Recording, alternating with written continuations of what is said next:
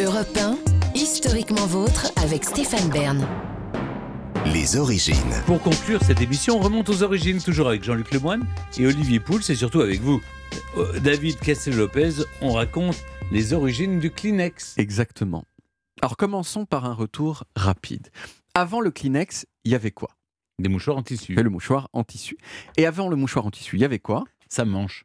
Eh bien, il y avait effectivement, on pourrait dire que dalle, c'est-à-dire euh, Mm. euh, rien du tout. Euh, Ah, les gens euh, se voilà. mouchaient dans la, Voilà. Dans ce la qu'ils pouvaient. dentelle de la manche. Exactement. Au Moyen Mm. Âge, les gens, y compris les méga riches oui. et, et les méga puissants, ils se mouchaient dans ce qu'ils trouvaient. Alors vous avez évoqué les manches, bien sûr, ils faisaient ça, mais ça pouvait être aussi leurs doigts, leurs coudes, leurs bonnets, et même la nappe pendant les banquets, même même si les bonnes manières déjà au Moyen Âge, ils voulaient qu'on s'abstienne dans la mesure du possible de se moucher dans la nappe, parce que déjà c'était pas complètement top.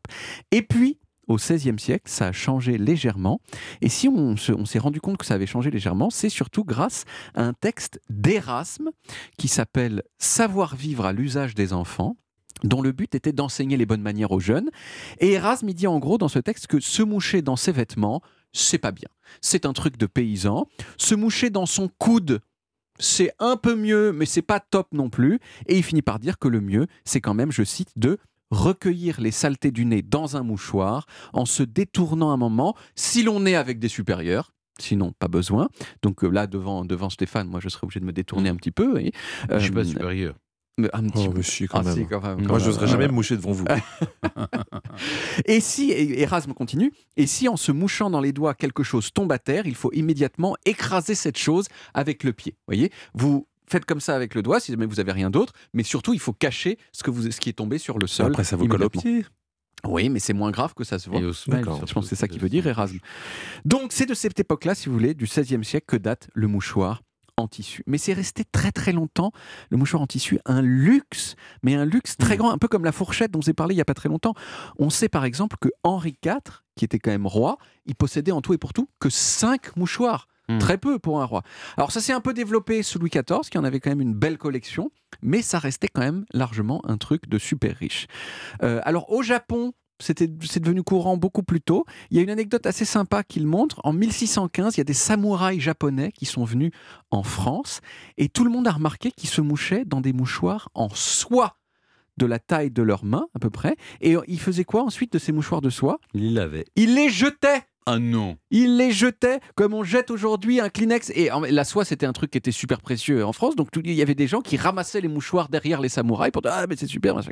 Mais donc voilà, ils, jetaient, ils jetaient leurs mouchoirs en soie comme de vagues euh, trucs qu'on jette à la poubelle. Bon, ensuite, euh, c'est comme tout. Hein.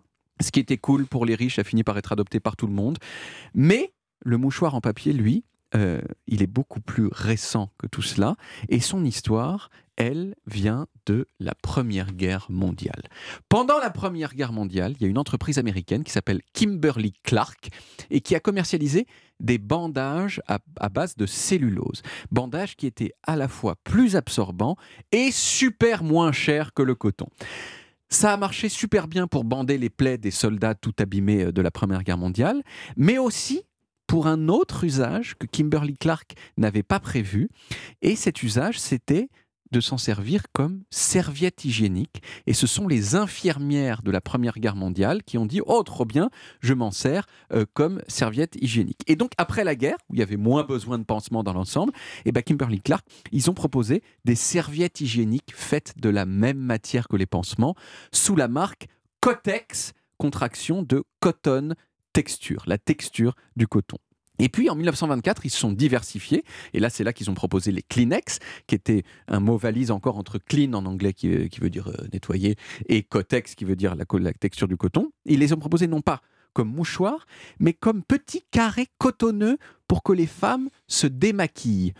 Et là encore, ce qui s'est passé, c'est que, bon, certes, il y a des gens qui s'en sont servis pour se démaquiller, mais surtout, les gens s'en servaient pour se moucher.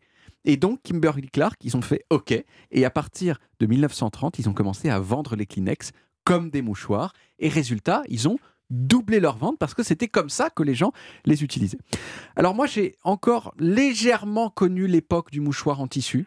Vous en parliez, euh, Jean-Luc. Quand j'étais tout enfant, ma mère m'en achetait.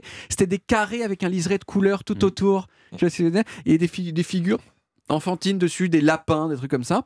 Mais aujourd'hui, il faut dire, à part chez quelques très très vieilles personnes et quelques illuminés euh, euh, très écologistes, par exemple, ça peut arriver, eh ben, le Kleenex, il a définitivement gagné la partie notamment à cause du Covid hein, qui a fini d'enterrer les mouchoirs réutilisables. Alors c'est plus hygiénique bien sûr, mais c'est aussi un peu moins bien pour l'environnement, les Kleenex, parce que c'est pour ça que ça va, ça va Peut-être, attends, regardez pour les, pour les serviettes pour se débaquiller. Maintenant, beaucoup de femmes elles rachètent des, des, des, des petites serviettes Qu'on euh, peut, qu'on peut laver. qu'on c'est peut ça, laver, en oui. microfibre. en micro- oui. Mais en fait, c'est ça qu'on devrait faire en fait avec, avec les, avec les, les mouchoirs, c'est-à-dire on, s'en- on, on les prend, on, s'en sert une fois et on les lave. Bien voilà, c'est ça, c'est ça que je préconise. Voilà. Merci. Eh ben, merci pour vos préconisations, euh, David. je vous en prie. Je pense que le monde a bien besoin, Ah bien oui, besoin d'aide. on a vraiment besoin de vous. Les origines en podcast, c'est-à-dire toutes les applis audio et en vidéo sur YouTube Dailymotion et sur le site europe1.fr. Historiquement vôtre, c'est terminé pour aujourd'hui. Demain, il n'y a pas d'émission. C'est les vacances? Non, Jean-Luc, c'est le match Tunisie-France que vous pourrez suivre en direct sur Europe 1 avec toute l'équipe d'Europe 1 Sport dès 15h. Mais on revient jeudi avec toute l'équipe et surtout avec trois nouveaux personnages qui ont redoré le château de Versailles. Le roi bien-aimé Louis XV qui a imposé son style au domaine de Versailles, puis le mécène John D. Rockefeller Jr. qui a investi une partie de sa colossale fortune pour redorer le château. Et vous, Jean-Luc, vous nous raconterez un artiste qui a mis de l'or à Versailles aussi. Oui, certains ont aimé, d'autres moins. Je vous raconterai l'artiste japonais Takashi Murakami avec ses œuvres géantes. Ah, on pourrait en mettre une dans le studio, ce serait sympa. Ah, vous n'avez pas de budget, je pense. Ah bon. Alors, à jeudi, les amis, tant pis.